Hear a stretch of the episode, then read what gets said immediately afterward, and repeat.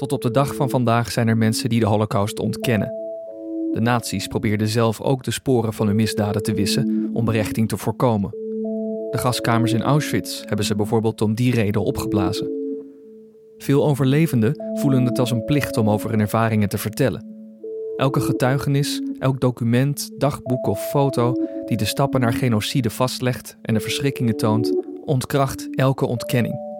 Het belang van bewijsmateriaal is dus levensgroot. Wat we hier zien is een uh, groep van 22 Joodse kinderen in de leeftijd tussen 4 en 17 jaar. Aan het woord is Laurien Vastenhout van het NIOT. Het is een, een, een groep vanaf een Joodse school uh, in Deventer. De foto's genomen op 12 uh, of 13 september 1942.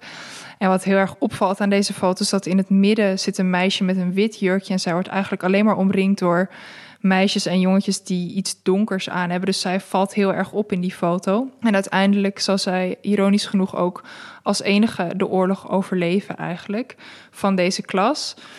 Um, de foto is bij toeval ontdekt bij het verwisselen van een schilderijlijst in uh, 1998 pas. En je ziet daarom rechts op de foto ook uh, wat kleine beschadigingen. En toen deze foto ontdekt werd, uh, is hij voorgelegd aan mensen uit de Joodse gemeenschap in Deventer. En toen bleek dat er nog iemand in leven was die ook in deze klas had gezeten en die zelfs eigenlijk op deze foto had moeten staan.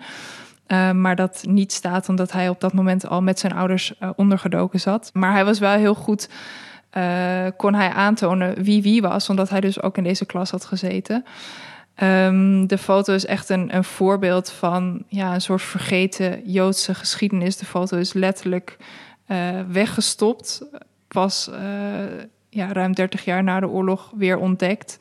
En ja, belangrijk aan dit soort foto's is, is natuurlijk om. om ontkenning van wat er gebeurd is tegen te gaan. Er zijn hier zoveel geschiedenissen. De, de geschiedenis van elk van deze kinderen is tot in detail uitgezocht door de Etty Hillesum Stichting in Deventer. Dus maar één kind van wie de geschiedenis eigenlijk niet achterhaald kon worden. Dus dit soort um, projecten zijn heel belangrijk om, om die geschiedenis levend te houden en om die geschiedenis te blijven vertellen en uh, te laten zien wat er gebeurd is tijdens de oorlog. In het interviewproject zegt Jaap Bronkhorst dat hij de oorlog grotendeels door toeval heeft overleefd. Dat zijn eigen handelen hoogstens 5 tot 10 procent heeft bijgedragen. Hij vreest dat niemand zal kunnen geloven wat er is gebeurd.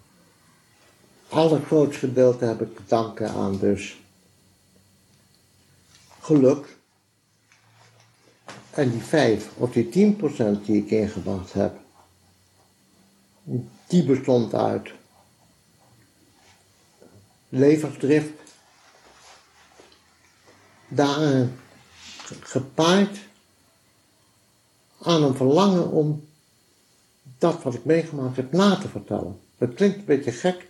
Niet dat ik de, de, de mensheid daar een plezier mee wilde doen of wat dan ook, of hogere bewegingen, maar ik heb wel altijd werkelijk gedacht, dit moet ik navertellen. Dit moet ik vertellen. Maar, zei ik dan alles tegen mezelf, niemand zal me geloven. Dit kan ik nooit zodanig vertellen dat men mij gelooft.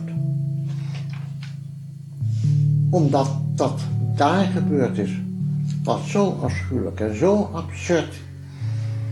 Dit is, als je het niet zelf gezien hebt, is niet over te brengen en is niet te geloven.